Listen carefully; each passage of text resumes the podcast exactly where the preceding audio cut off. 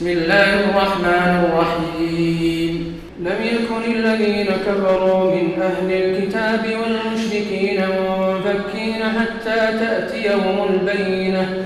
رسول من الله يتلو صحفا مطهرة فيها كتب قيمة. وما تفرق الذين أوتوا الكتاب إلا من بعد ما جاءتهم البينة. وما أمروا إلا له الدين حنفاء ويقيموا الصلاة ويقيموا الصلاة ويؤتوا الزكاة وذلك دين القيمة. إن الذين كفروا من أهل الكتاب والمشركين في نار جهنم خالدين فيها. أولئك هم شر البرية. إن الذين آمنوا وعملوا الصالحات أولئك هم خير البرية.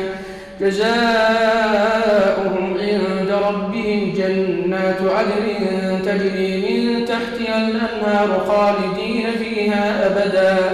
رضي الله عنهم ورضوا عنه. ذلك لمن خشي ربه.